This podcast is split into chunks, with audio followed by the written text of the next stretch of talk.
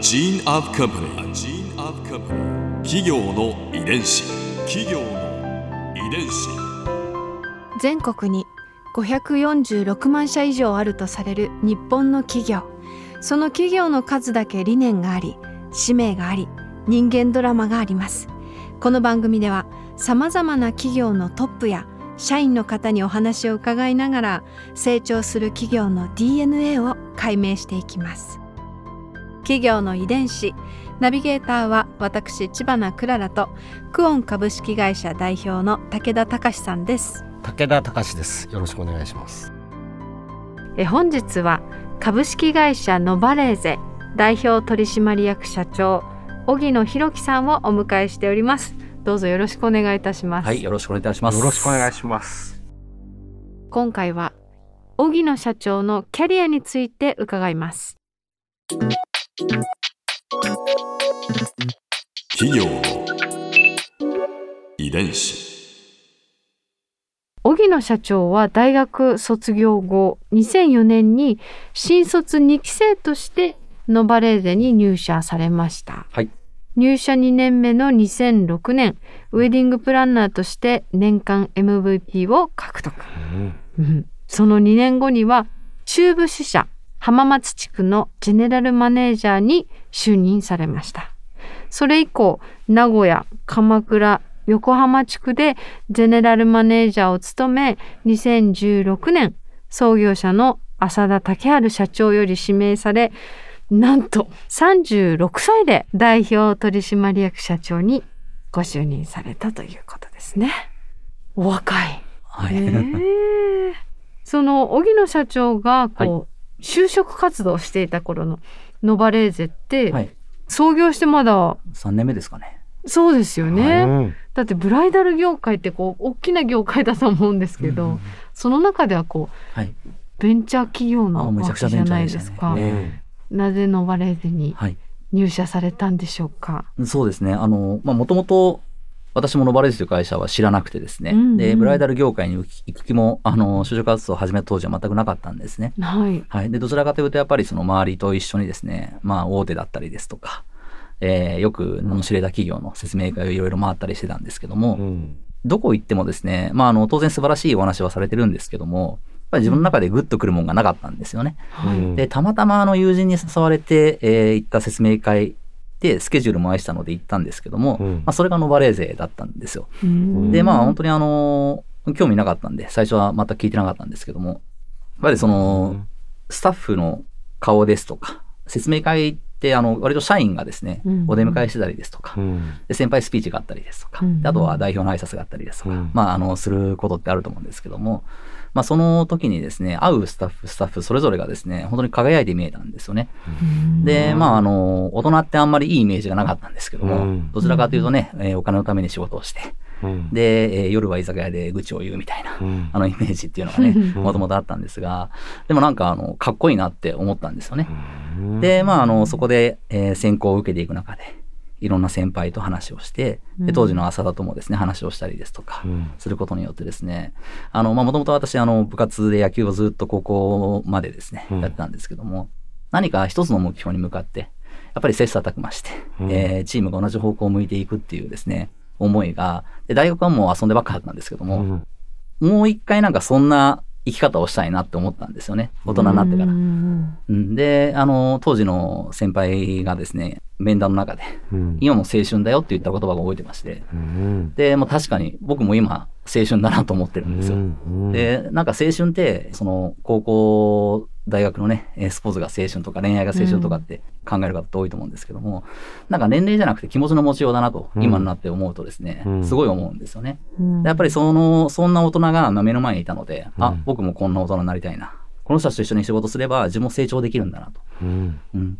だから目の前にいる先輩が自分の未来だと思うとですね、ワクワクしたんですよね。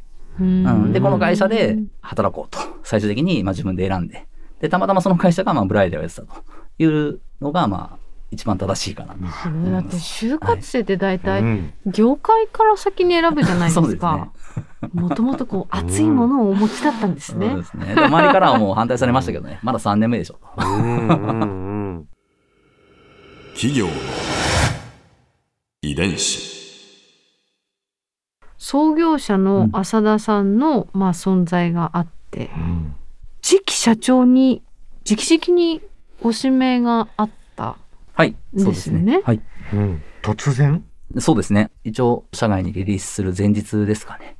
うん。はい。うん。それこう前々からなんか、うん。あ自分に来るかも みたいな感覚はあったんですか、そうですね。今思うとですね、あったのかなっていうのはちょっとところどころ思うところがありまして、ええ。まあ、本当にあのよくですね、浅田には食事に連れてってもらったりですとか、うん。えー結構サウナとかお風呂が好きなんで、うん一緒に行ったりですとか、うん。新橋のですね。うん。はい。新橋の新橋の。あの駅前のあ駅前の。のサウナですか？めちゃくちゃいいんですよ、あそこ。うん。はい。で、よくそこでサウナに入ったりですとか、はい。で、サウナの中で男同士裸でですね、うん。いろんな話をしてるときに、うん。なお前だったらどうするとか、うん。なんかいろんな話をしてくださったんですよね。うん。で、その中で、ところどころ、うんそういう話はあったのかなっていうのは今でも。ああなるほど。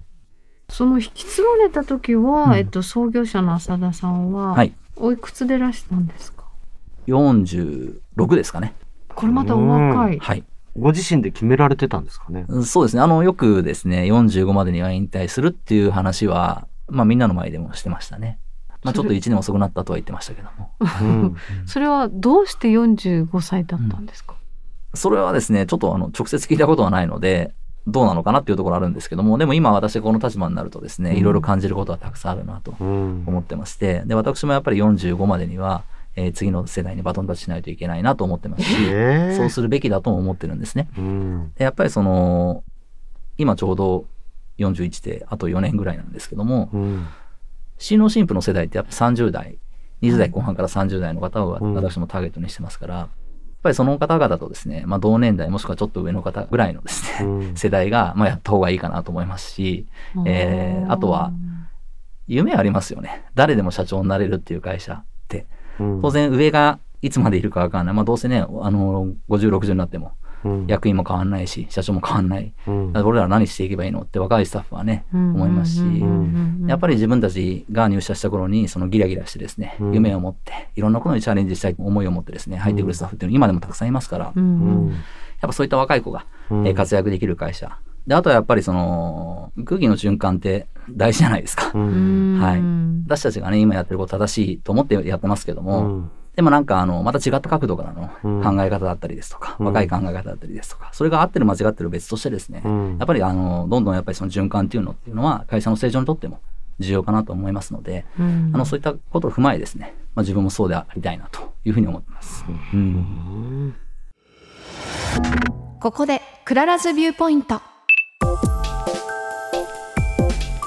今回印象に残ったのはサウナのお話です。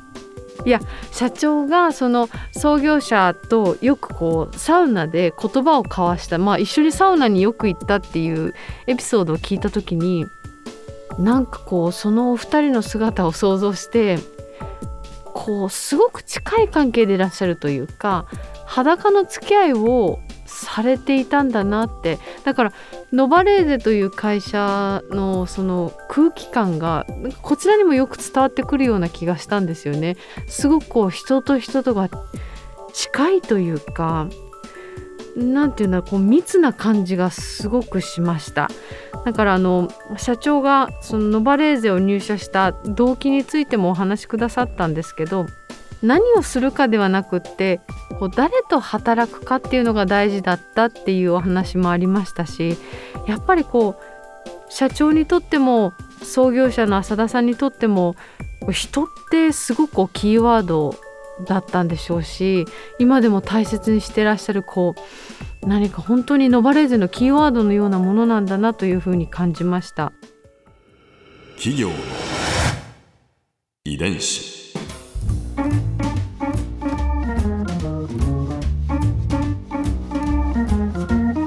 この番組はポッドキャストのほかスマートフォンタブレット向けアプリオーディでも聞くことができます。お使いのアプリストアからダウンロードして企業の遺伝子のページにアクセスしてみてくださいね。それでは来週もまたお会いしましょう。企業の遺伝子ナビゲーターは私千葉なクララとクオン株式会社代表の武田隆でした。